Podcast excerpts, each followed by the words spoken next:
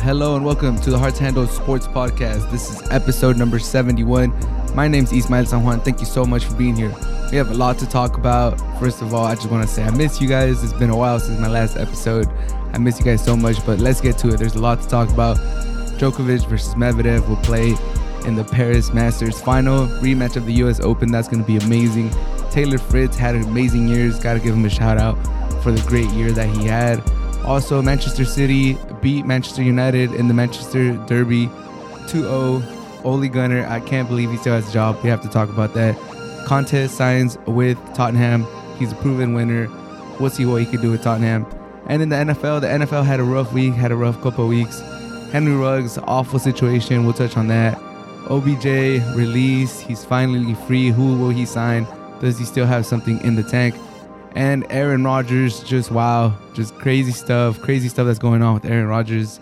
That interview he had with Pat McAfee was just wild. We'll touch on that. All of that on this episode of the Hard to Handle Sports Podcast. Let's get started. Djokovic versus Medvedev will play in the finals of the Paris Masters. It's a rematch of the US Open. Djokovic, who took a break after the US Open, this is his first tournament since the US Open, and he hasn't really shown any rust. He just took care of Hurkacz, the number 10 player in the world. Um, third set, tiebreak, to clinch his spot in the final. It was exciting, and it was an exciting match. After dropping the first set, he blanketed Hurkacz, left them in a donut, took took the 6-0 lead, and you thought Djokovic was on fire. He's gonna win this third set easily. He turned it he turned it around, but to Hurkacz's credit, he played tough. He fo- he forced a tiebreak in the third set, and he had his chances. He had his chances to win that. Um, his forehand let him a little bit down at the end when he couldn't get it over the net. But in the end, it's Djokovic versus Medvedev. Medvedev looked supremely impressive. He took care of Zverev 6 2 6 2. He's won the last four matches against Zverev, and Zverev was on an eight match winning streak. Uh, he won in Vienna, and where else did he win? He won somewhere else, but he was on an eight game winning streak. He won Vienna, and he was on like a three three game match winning streak here in Paris. So Zverev was playing some of the best tennis in his career, some of the best play, best tennis since the U.S. Open swing. Zverev had looked very dangerous. I thought it was going to be a very competitive match, especially because Zverev, in my opinion, is one of the one of those guys that could challenge for slams um, once the big three or now that the big three's on their way out. And he had been very dominant the last few months to end the year. So for Medvedev to just dismantle Zverev six two six two is is crazy to me. Just congratulations to Medvedev for the great match that he played, and now it sets up uh, it sets up a, a rematch of the U.S. Open. And last time Djokovic played Medvedev, he had just played a five set thriller against Zverev, so he was uh, one of the you know one of the things that were circling around onto why Djokovic lost to Medvedev in that final is because a lot of people were saying that the real final was Djokovic versus Zverev in the semifinals, and that had taken a lot out of Djokovic. And if you guys remember, he had lost a lot of first sets. He had lot. He had dropped a lot of first sets in the U.S. Open, which means Djokovic had been playing longer than Medvedev going into the final, and Zverev pushed him all the way to the brink. Like it was an exciting semifinal match, Zverev versus Djokovic. If you guys recall, they had that 50 plus shot rally.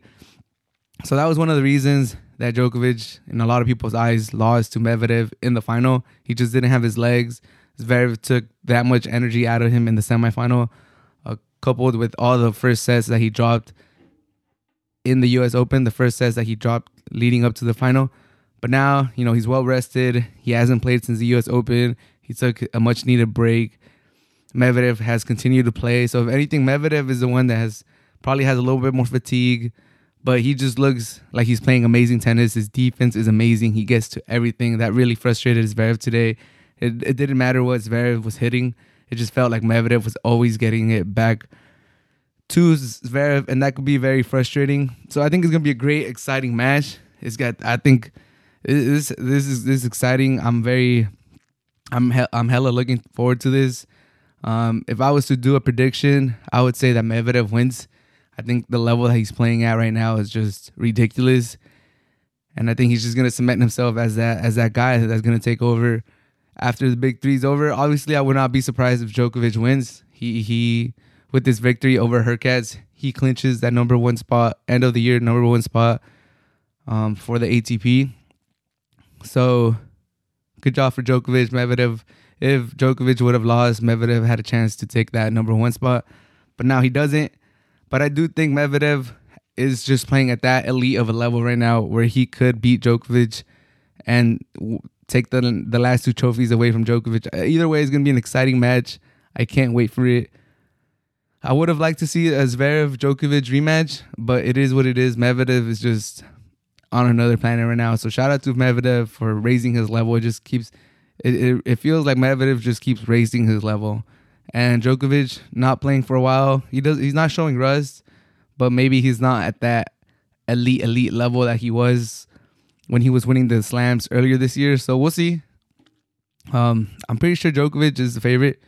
I haven't looked at the line, but I think Medvedev pulls up the pulls the win out tomorrow. Taylor Fritz had a great year. He will finish 2021 as the number one American player. Quarterfinals at the Paris Masters, runner up in St. Petersburg, semifinals at the Indian Wells. All those three results has pushed his ranking into the low 20s. I believe on Monday when the new results come out, when the new rankings come out, he should be in the low 20s. I believe in the 21 to 24 range. So great job by Taylor Fritz raising his ranking, finishing the year on a high note. He has looked amazing. He's looked great. That forehand has looked crisp. The backhand is getting better. His defensive skills are getting better. His serves were on point to end the year. And he's not playing scared. He's really letting it fly. He's lit, he's, he's hitting that forehand in tough situations, in in set points, in break points. He's just letting it swing. So shout out to Taylor Fritz um, to finish, you know, quarterfinals at the Paris Master and having a competitive match against Djokovic, semifinals at Indian Wells is just incredible. I wish I could have seen him. He was at the San Diego Open, which I attended, and he lost the round right before me. So it would have been fun. He he lost to Shapovalov. Um, I think he lost the first set in a tiebreak, and then he lost the second set six two or six three. So it would have been nice to see him. I did get to see him playing doubles, so it was great to see him play live. But to finish the year, he, he's looked good, man. 24 years old. It looks like he's peaking at the right time. His career is trending up. Uh, with these results, he passed Isner, he passed Opelka, he passed Tiafoe. He is now the number one American. He got interviewed during his time at the Paris Masters, and he himself stated that uh, one of his goals was to be in the 20s. And uh, but he obviously knows that American tennis has a rich history of not just being not just having players in the top 100, not just playing not just having players in the top 20 or the top 10. They have a rich history of having players as the number one tennis male tennis player. So that's one of his goals to put tennis to put the U.S. tennis back on the map, and I think he's heading the right way. Uh, he's just peaking right now. He has he's playing some great tennis. I think he could carry this momentum into 2022. We'll see how he does at the Australian Open. But Taylor Fritz looks like he has the potential to be a top 10 player and potentially even top five. Who's to say number one? If, if he keeps pro- progressing the way he's progressing, I think he does have the most potential out of any of the U.S. players to get to the top five, to get a top five ranking, top 10 ranking. Opelka, serve bot, you know, he's kind of limited with his movement. We'll see how he keeps improving his game. Tiafoe, one of my favorite players, I think he has a, a well-rounded game too. Sometimes his mental game's not there, but he kind of had an uptick in results or in match in matches at the end of the year too. So I'm I'm hoping Tiafoe follows Taylor Fritz leads and both of them lead US tennis into a new age in 2022. But Taylor Fritz is just impressive victories to end the year over Berrettini, over Sinner, Rublev, Cameron Norrie, and Zverev to beat Zverev at the end of the year, the way he closed out the year, that's a super impressive win. Berrettini, uh, so two, four guys, three, three guys that are going to the ATP finals, and Berrettini, Zverev, and Rublev, two guys that were in contention, like uh, Sinner and Norrie. So to beat all those guys, and they were all playing for something. They were all trying to get the ranking up to get into the ATP finals. To beat them at that time, just super impressive by Taylor Fritz. If he just continues to work on his defense, his backhand, and that forehand that's always been a weapon for him, just stays crisp, stays consistent. I think Taylor Fritz has a chance to push for top 10 in 2022. I'm just very excited to see him. Uh, he always has that calm demeanor. He doesn't get too high during matches. He's been releasing more energy at the end of sets, at the end of matches. So it's good to see. But I like his calm personality. I like how he plays. And I'm very excited for Taylor Fritz in 2022. What do you guys think? Do you guys think he could push for top 10, top five? Um, is he is he is he the one that U.S. tennis should put their all their eggs? Is that the basket that we should put our eggs in? Is it Opelka? Is it is it um is it Francis Tiafoe? Who who who should uh who should the U.S. tennis really back? Is it Korda? Korda had a a, a nice start to the year, but then he kind of fell off a little bit. Who's who's gonna raise U.S. tennis to the top again? I believe it's Taylor Fritz, and I want it to be Tiafoe just because Tiafoe is such a personality. But I think Taylor Fritz has the most complete game right now, and he showed it at the end of the year. So shout out to Taylor Fritz for the great 2021, especially the end of 2021. And I wish you the best in 2022. And hopefully, who's to say you can't be in the ATP finals next year? The Manchester Derby has concluded. Manchester City defeat Manchester United 2 0. Uh, Manchester City looked like they were just running drills out there. United never looked dangerous. United never looked like they were in the match. United never looked like they took control of segments in the match. There's like I think one of the one of the things that really gets said about Premier League um, football is that uh, there's different swings in the game. Even if you're the weaker team, you're gonna have a moment in the game where you're gonna have five, ten minutes. And it's always important if you're the better team, if you're the team that's controlling the game, controlling possession, to put your chances away because if you don't put your chances away, more than likely the other team's gonna get five ten minutes where they just steal momentum, they steal they steal the tempo, they they, they get into the game. Uh, it was kind of sad last week when the Wolves were playing Everton. Wolves were dominating and they weren't really putting their chances away. They weren't taking advantage of all the possession of all their dominance. And the commentator said it like they better do something because Everton like most Premier League teams are gonna have five, ten minutes, five, ten, fifteen minutes where they just they there's an uptick and they could punish you. You never saw that from United this game. You never thought United were gonna score. You never thought United was gonna take possession away from City. You never thought United was gonna, you know, wrestle their way back into the game. And it's sad. It's sad that this United team is playing that way. It's sad that um, going into this game uh, as a neutral uh, or knowing neutrals that were watching the game, no one really thought United was going to beat City.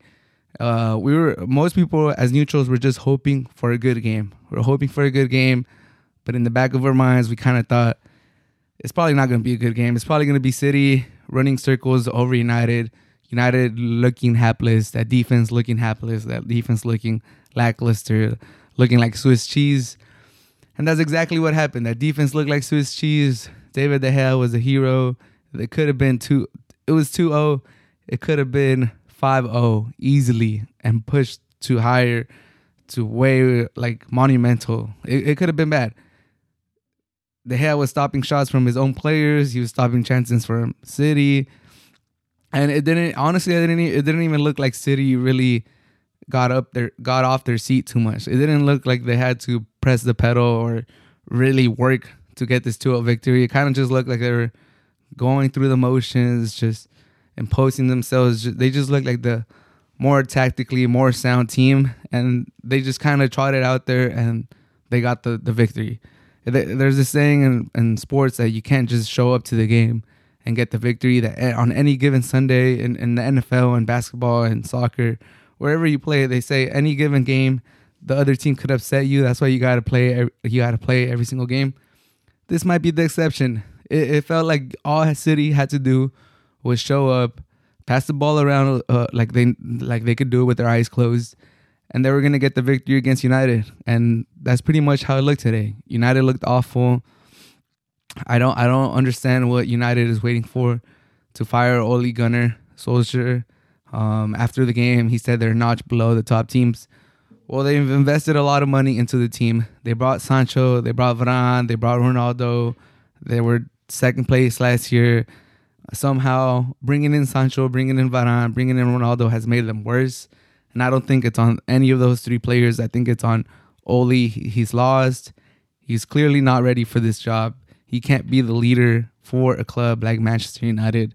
So I think, like, what are we waiting for? Like, do we really think Ole is going to switch it around? turn it around. He's just tomorrow or in the near future, he's just gonna turn into a tactical genius and he's gonna fix this and everything's gonna be good and United's gonna be a title contender. Like, what are we waiting for? Like, realistically, what are they waiting for? Like, are they waiting for the right coach to come available? Are they waiting for the right players to come available? Do they know the squad can't win? So as long as Ole's there, he could be kind of like the scapegoat is is that what they're waiting for? Do they know they can't compete? What what is the board waiting for? What like are they not trying to win? Is that what it is? They're just content making headlines. Because as long as Ole's there, that that's the leading that's the leading topic for United. It's not about how they're not playing good. It's not how they're underperforming. It's not how they're, you know, disgracing their history as being the top team in England. They're now just content just being in the conversation that's not the conversation that we're having. We're just talking about old Ole Gunnar Solskjaer, and maybe I'm part of it too. Like we should be talking more about how United themselves have lost their hunger, have lost their interest to be the top team in the in the Premier League. So they might just be using Ole as as a scapegoat, as as you know the shield, as a shield to, to prevent people from really talking about United. But like like I don't see I don't see why else he would be staying. Like, I don't think he's gonna be he's just gonna naturally wake up in the next few months and just have an epiphany, have a relaxation on how to be a good coach, how to be a coach for a top top team. I don't think that's gonna happen. So they should cut ties unless unless if they don't cut ties with him soon, and I mean like this week, like it's becoming pretty evident that Manchester United is not in the business of winning the Premier League anymore. They're just happy to collect checks. They're happy to be you know, a cash cow. They're just happy to be in the conversation, to get that TV money, to get, you know, those endorsement deals, and that's it. They're not really in the in the comp in it to win it. And as long as they have Ole Gunnar at the helm, that's gonna be the main topic. That's gonna be what people are talking about. Why is he still a coach? He's not there. Like, and we're just gonna forget about the rest. But it's pretty evident that United is not in the title race. They're about to be, I think, 11 points below Chelsea, and we're not even at Christmas. So this this is done. Uh, United is not gonna be champions this year. I had hoped that they could cha- they could compete, but that hope has clearly and rapidly fizzled. City are, I believe, just five points behind Chelsea. So we'll see how they do. Good job for City. Like I said, this was one of the games where they just had to show up. They literally just had to show up and they imposed their will against United, and United just looked like mm, they didn't believe in themselves. Um, it was it was kind of lethargic. The game was not good, in my opinion. Uh, waking up at 4:30 in the morning to watch this Manchester Derby was not it. Um, I think I had more energy than United though. I woke up at 4:30 to watch this game, and I, I thought I had more energy than than the United players had. Ole Gunnar switched to a three center backs. Um, but I think he just did that because that's like the easy thing to do. Like, oh, what am I gonna do? Oh, change from a back four to a back five. Defense still looks lost. What is Maguire doing? They paid eighty million dollars, eighty million euros for Maguire. So like, no one's talking about that really because Ole is kind of the shield, is the scapegoat. But what is the board doing? spending eighty million euros on Maguire Luke Shaw looks completely lost. Shout out to the half for getting his form back back up, but uh, it looks it looks dire for Manchester United. I'm glad I'm not a fan. I am a Wolves fan, so they lost. I'm not that happy, but at least we know we're at least we know we're kind of like a middle of the pack team. We're doing a little better than than uh, last season, but for United to be runner up last year, and it's not even Christmas, and you know you're out of the race already. It's just what are we waiting for? Let's let's fire Ole Gunnar, and because you haven't fired him yet, you lost Conte to Tottenham. So just a whammy everywhere you look at it is just bad, bad all around for Manchester United. But do I feel bad for them? No, not really. Like they know what they're doing. It's it's been right in front of everyone's face. Everyone knows that he's not Ole is not the coach for United. It's it's pretty evident. You don't need to be a football genius or even that smart to see it. So I have no idea what they're waiting for other than he's a shield for them. But Antonio Conte signs with Tottenham. He's a proven winner. He brings a winning mentality. He's won with Juve. He's won with Chelsea. He's won with Inter. So you know he's he was the hottest commodity as a coach out there, and they finally bring him in. Tottenham wanted to bring him in during the summer. They couldn't get it together. They bring in. They couldn't get it together with a lot of coaches. They tried like five or six coaches, and finally they settled for Nuno. Nuno was clearly not the guy. I, I appreciate Nuno as a Wolves fan. He taught two top seven finishes, two seventh place finishes with the Wolves. You know, nothing to ignore, nothing to belittle. Shout out to him for doing that. But going from Mourinho to Nuno is kind of like just a step sideways. Like, do you want Mourinho, who's you know a big personality, who's likes the camera on him, but plays very defensively, or do you want Nuno, who plays just as defensively, but is more you know quiet, more you know chill, if that's a good word to say.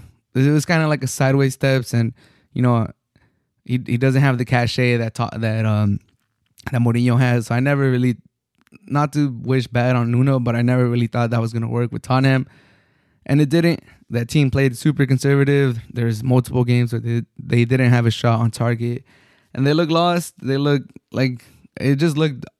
Even when they were winning, they won three games to start the season, nine points out of nine. Even when they were winning, it was like how how long could they keep this up? How long is is this gonna work? And sure enough, they got what five wins, five losses, and it was time to it was time to let go of him. But Conte, Conte is, is he he's regarded as a tactical genius, so we'll see. I'm pretty sure he's gonna keep it back three. He's known to play that three five two, but it's not a very defensive three five two. It's you know, Conte likes to attack. Conte likes to dictate the game. So we'll see. We'll see. Harry Kane is already talking his praise. He's already saying he's a great coach. He shows that the the board, that Tottenham as a franchise, as a team, that they're not, you know, just resting on their laurels, on their more laurels. They're they're staying hungry. They want to win. So if if they're if the captain of the English national team is saying that, I think that bodes well for Tottenham. Um, Conte did say that Tottenham must learn a winning mentality to compete for the Premier League. That's true. I think uh, over the years we've all made jokes about Tottenham, and maybe they're starting to believe it. Maybe it's starting to get to the to the players' head that damn we do play for Tottenham. We're not supposed to win trophies. We're just the butt of everyone's joke. Even when Arsenal has a terrible year, terrible spell of years, we still can't win a trophy, and they get like a FA Cup or something. So I think Tottenham has to get rid of that mentality that you know we're we're a B team we're a side piece. We're not the main protagonist. Tottenham players, Tottenham as a whole, uh, they have to believe that we are the protagonists. We're main characters. The script is written as we go. We make the script. So I think Conte has that personality. He is that coach. He can turn things around. He does have that cachet as a coach. And hopefully he can unlock Harry Kane. Harry Kane and Son had amazing years last year you know, assisting each other, scoring goals. Kane, Kane has been pretty, pretty bad this year. Um, he wanted to leave. For some reason, they didn't let him leave. Now his form is just atrocious. Son is not having the same year he had last year, but it's not a bad year that he's having. So hopefully with Conte, he's able to unlock him again, especially Kane. Kane, if if anything else, needs to play better so that Tottenham is able to get you know, a good investment out of him. If, if I think it seems inevitable, inevitable that he leaves. So they just need to get his form up so that they could cash in in January or in the summer. But I do believe in Conte. I don't think it's going to be this year. It's too quick. They need a recall. They need to retool that team. There's a lot of players in that roster that probably don't deserve to be in Tottenham if they are serious about, you know, contending for the title. Probably need new center backs. Probably need to revamp that midfield. So we'll see what they do. But I think Conte signed for 18 months. And we'll see if he resigns. We'll see how much he's able to do with 18 months. But I think it's a step in the right direction. And more than anything, they keep Conte from United. I don't know what what I don't know what the hell is going on in United, but it's a good signing for Tottenham. I like what they're doing. They're not just resting; they're pushing forward. And good luck to Nuno wherever he goes. This was always going to be a tough a job for him. It was just at following Mourinho uh, and a team that has championship goals. It was always going to be tough. Henry Ruggs is probably going to prison. Just an awfully sad situation. I just want to say my condolences go to that the family of the 20, 23 year old lady and her dog. It's just a terrible situation. It should have never happened.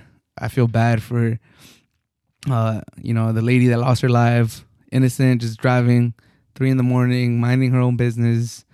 Um, and unfortunately, she lost her life. So just want to start off by saying, you know, rest in peace and my condolences go out to her family. But this should be a wake up call. Like it's it's a terrible way to go out. It's a terrible way to lose your career. People are calling it, you know, just one mistake ruin Henry Ruggs' career. Obviously, I, the man is down right now. He, he's probably devastated. Like, who am I to just put him down even more? But it's you know it's it's NFL topic, so we got to talk about it. Um, never drink and drive, you guys. It's not worth it. Call Uber, call a friend. There's there's friends out there that really love you. Um, I'm sure Henry Ruggs probably thought that he would have bothered Derek Carr if he called him, but we've all seen Derek Carr's interview saying, like, did I not do enough? Did I not, you know, voice to Henry Ruggs that I would have been there for him? There's people out there that, you know, they'll go out of their way to pick you up, to help you out. And uh it's just sad. It's sad. It's sad that, you know, that person, that lady lost her life. Um, it's unfortunate for Henry Ruggs that, you know, his career, 22 years old, very young is over. Obviously, he has to. He there's no other way around it. Like people are talking about Donté Stallworth and how he only got like 30 days. I think it's a whole different situation. First, um, Donté Stallworth, uh, RIP to that person too. But one of the reasons he got off on just 30 days is because the other person was jaywalking. So they kind of it, t- it kind of took some of the blame away from Donté Stallworth because you know he shouldn't have been you know, drinking and driving, but the other person shouldn't have been jaywalking. So they use that, they leverage that as a way to get Donté Stallworth, you know, less time.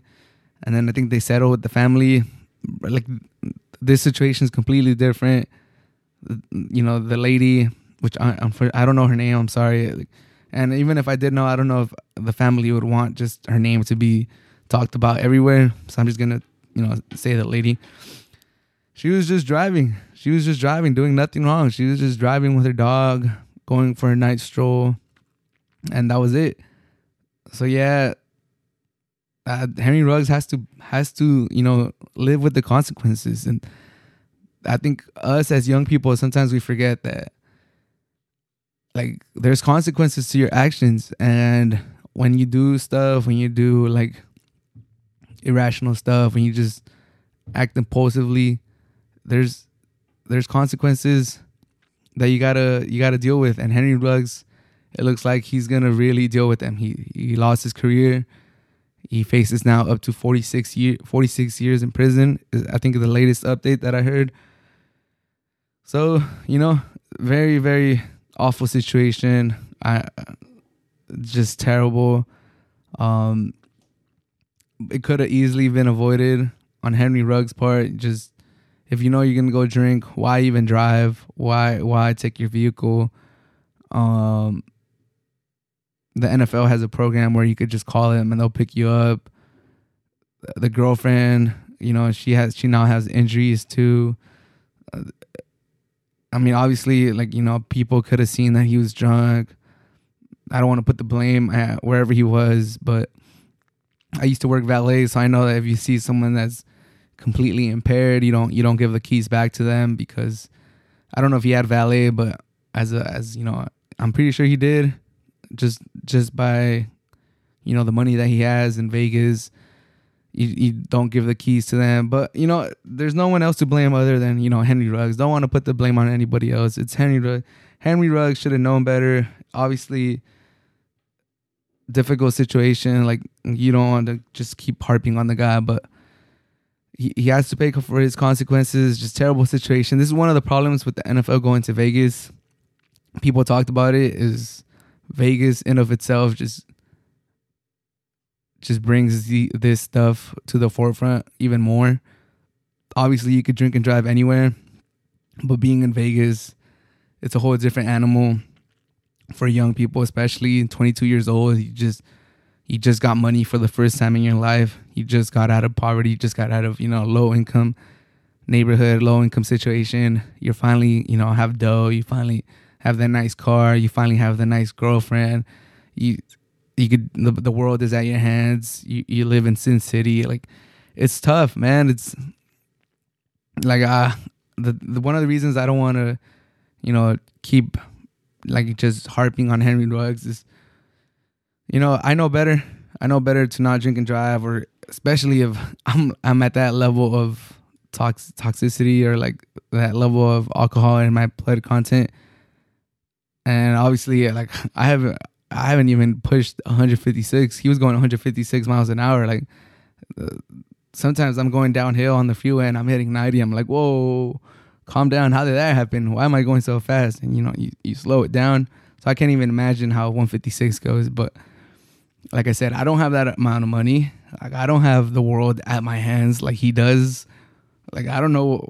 I don't know what would have happened if, you know, I, obviously I would like to think that I have better judgment than that. That I I would never do something like that. But 22 years old, millions of dollars in your pocket, like we we don't know. I mean, obviously, a lot of people would say, "Yeah, I know, I know better than that," and I, I want to say I know better than that too. But you never know.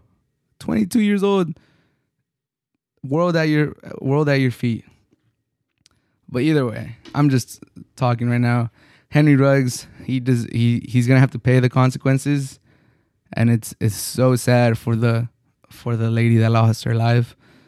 The videos are pretty graphic. I, I saw one on Instagram. Like the people around it were recording. The fi- the car f- caught on fire, and people were recording, and there was nothing you could do because she's stuck inside, and the vehicle is com- completely engulfed. So hopefully this is a lesson to everyone, especially NFL players. Like, bro, like you got all the money in the world. Just call Uber, call a Lyft. There's no reason you should be doing this. And people all around, people all around the world, like, just, just be more conscious. Be more conscious of the consequences. Have a little humanity. And this this comes on the morning of you know the eight fatalities that happened at Astroworld is is crazy. It's crazy. It's insane. I can't even put my words into it. Like going to a music festival and dying and stuff like that is just crazy. What's going on? But this should have never happened. Just make better decisions. You know, call someone, call Uber. It's not worth it. Paying. I know Ubers are getting expensive right now, but it's it's way cheaper to pay a 50 80 dollar Uber than you know, to lose your life, lose your career, lose someone else's life. It's not worth it. It's not worth it, you guys. It's not worth it. Don't do it. Don't drink and drive. You gotta do better. And NFL gotta gotta do something, man. You gotta have more classes. You gotta have more awareness. You gotta have. You just gotta be more more involved with your players because it's been a rough rough few weeks for the NFL. OBJ is going to be released from the Browns on Monday. He's finally out of Cleveland. He's finally out of this little dispute that he had with Baker Mayfield It had to be done. There was no other way to do it. Um, after his dad posted that video, you know, basically highlighting Baker Mayfield being a bad quarterback, not finding Odell when he was when he was um, open, it had to be done. There was no way he could have repaired this, and it was even more done when they asked Baker Mayfield, and he he didn't just you know show it to the side. He didn't just say like, "Oh, let's focus on the next game." I don't want to talk about it. He acknowledged it. He said that it surprised him, but it didn't hurt him, and he mentioned having man to man conversations with his dad, with uh, Odell's dad. Once everyone acknowledged it, once that was out and everyone acknowledged it, it you knew it was done. The coach acknowledged it. Baker Mayfield acknowledged it. It, it had to be done.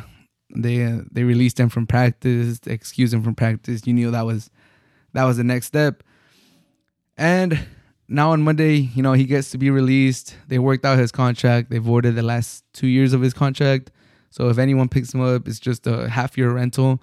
So I don't think anyone will pick him up. He he should clear waivers and be available to sign with any team. For the first time in his career, he will have the chance to decide where he goes, where he where he plays for, who he plays for, who his quarterback is. I'm looking at the Chiefs, I'm looking at the Ravens, the Packers, any of these teams contending for a Super Bowl that need a wide receiver. And I think he still has it. I think he still has it in him to be a good quarterback. I mean, to be a good wide receiver. And if anything, there's people asking who's going to look better after this fallout. Who's going to benefit the most from this breakup? Is it going to be Baker Mayfield or is it going to be OBJ? And my answer to that is the resounding Baker. Nah, I'm just playing. Is a resounding Odell Beckham Jr. Odell Beckham Jr. is going to look better after this. He's an elite talent. He was once an elite wide receiver. He's had a slump. He's had injuries. He had this little feud with Baker Mayfield. But I think he still has it. I think there's enough on the tank. There's enough skill there. He's still fast. He can still catch. I think wherever he goes, he's gonna thrive. He's gonna be amazing. I'm looking at that Randy Moss situation with the Raiders, and when when he went to the Patriots, obviously he's not he's no Randy Moss, but I think he's gonna make a difference with whoever signs him. And Baker Mayfield, in my opinion, he's not the guy. He's not the guy. He's not a franchise quarterback. He's middle of the pack quarterback. Um, yeah, he has a nice personality. He's cool. He's he's he's charismatic. He makes all these good commercials. He's kind of funny. He knows how to chug beers. But on the field, Baker Mayfield, he doesn't have the arm strength. He thinks he's more mobile than he actually is.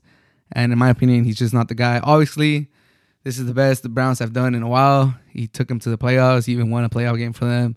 Good for him. But I think it was just right time, right place for Baker Mayfield. That I would amount more of the credit to the, the team building, the GM, the coach.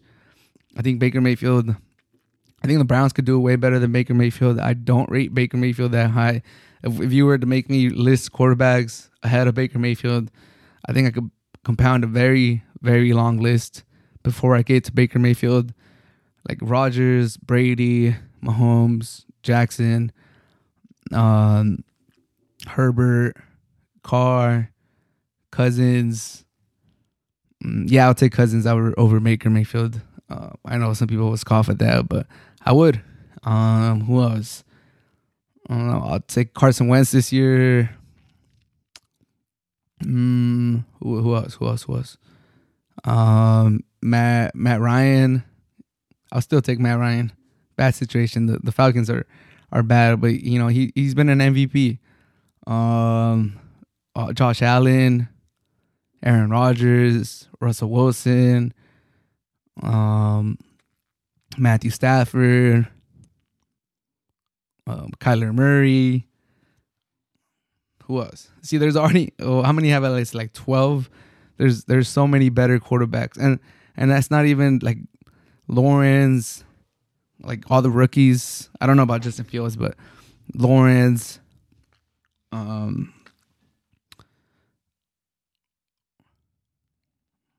no one from the Saints, but you see, I've, I've listed a lot of quarterbacks I would take over Baker Mayfield. Is that who you really want your franchise quarterback to be? Oh, Burrow. Burrow's ahead of him too. There's a lot of quarterbacks I would take over Baker Mayfield.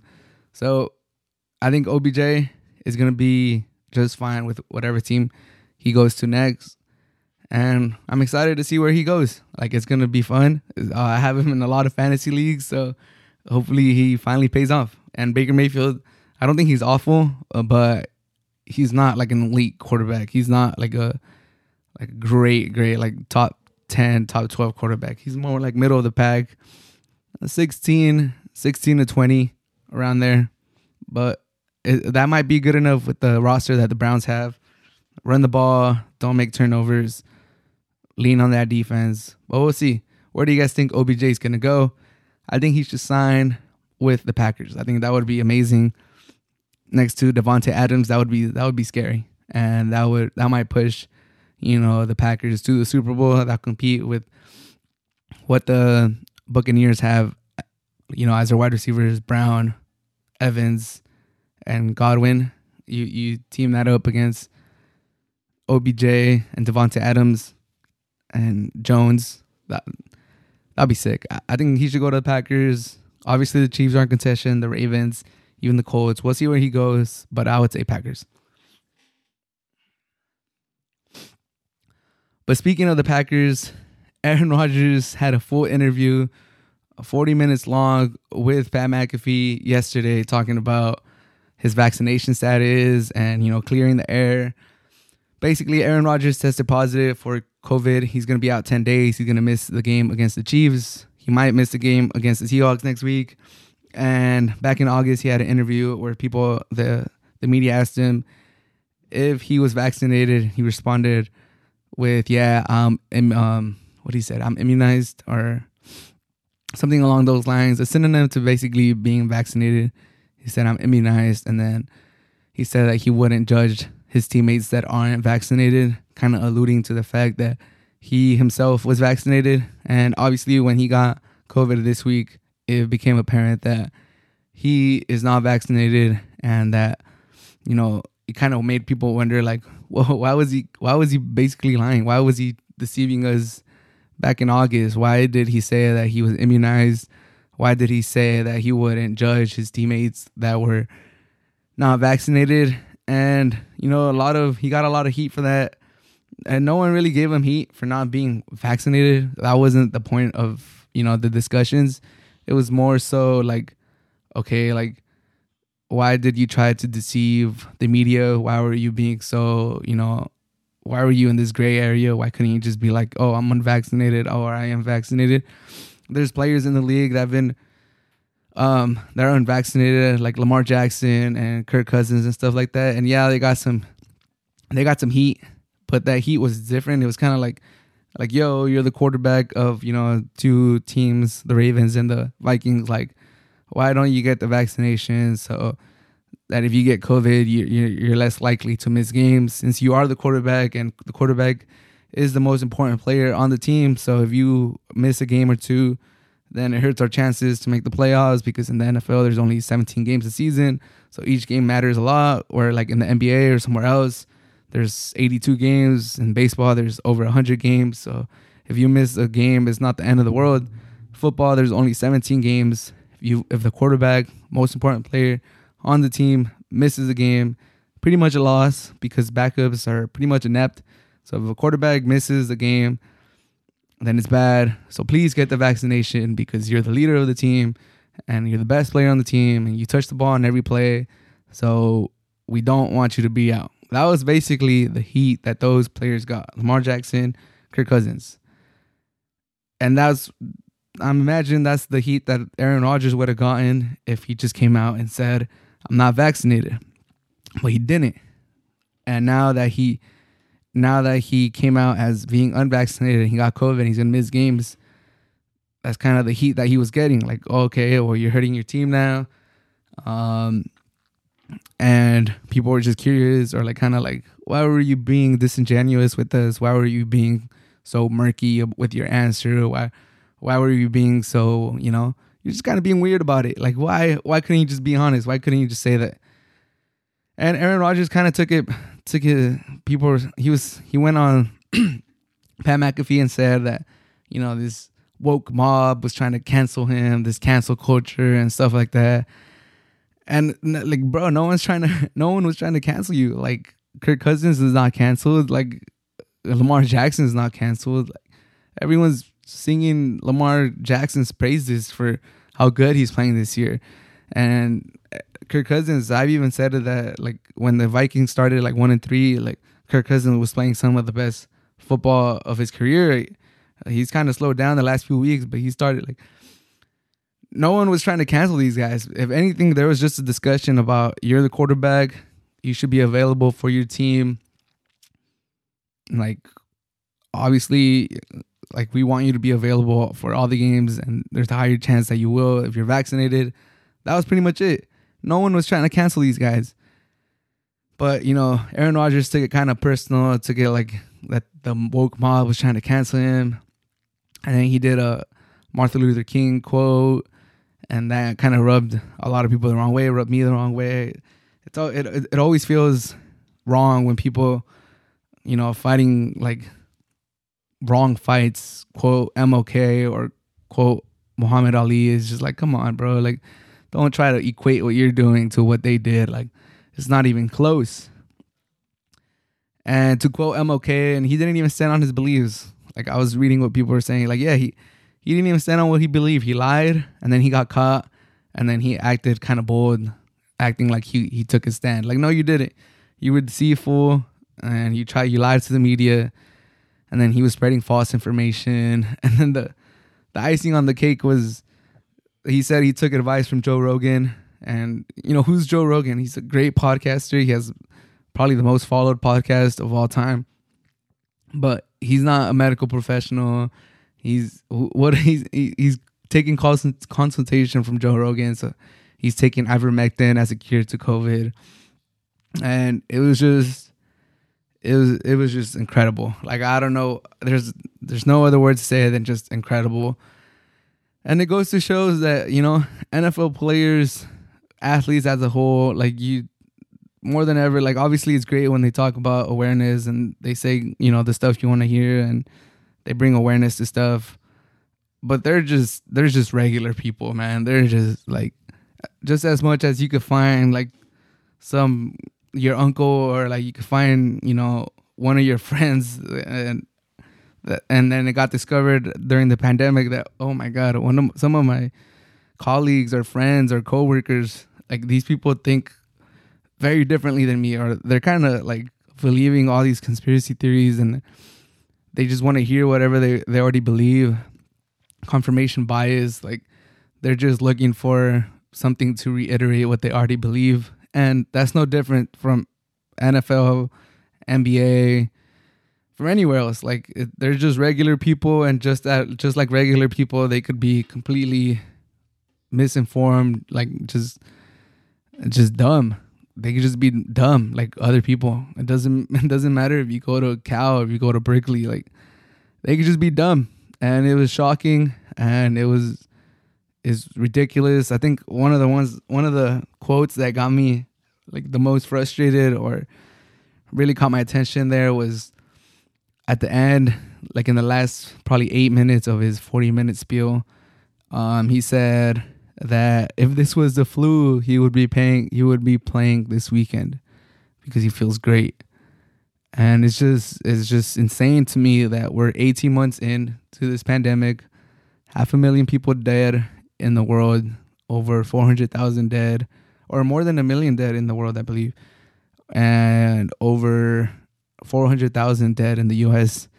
And this man is still saying that if it was the flu, he would be playing this weekend. That was just shocking. That was that was kind of tone deaf. That was it was that just uh, it was insane to me. Like really, like are we still using the flu comparison? 18 months into this pandemic, like come on, man. If this was the flu, I would be playing this weekend. Well, it's not the flu, man. It's not the flu.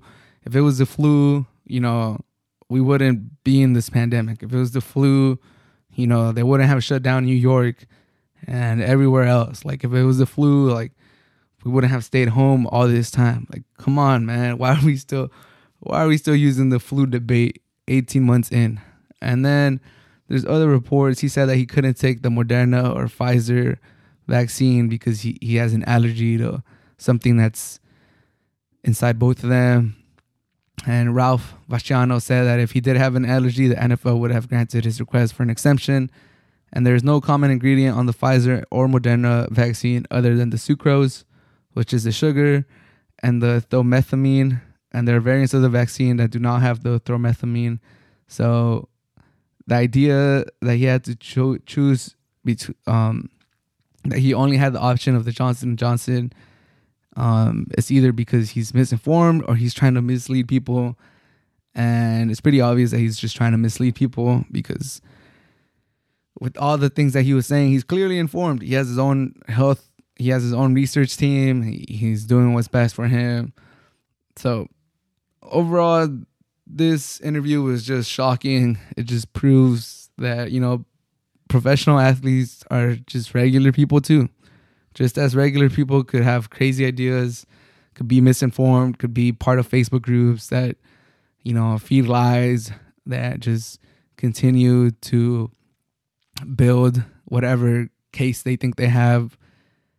Professional players could too, you know, they're just regular people that could just be just as dumb, just as, you know, blinded, just as misinformed, just as cuckoo, for a better word, uh, as the regular population. I'm looking at, you know, Aaron Rodgers and Kyrie Irving, and it, it just highlights that. Like, they're just regular people that could just be dumb as everyone else. And it's it's kind of sad that the MVP of the league thinks this way.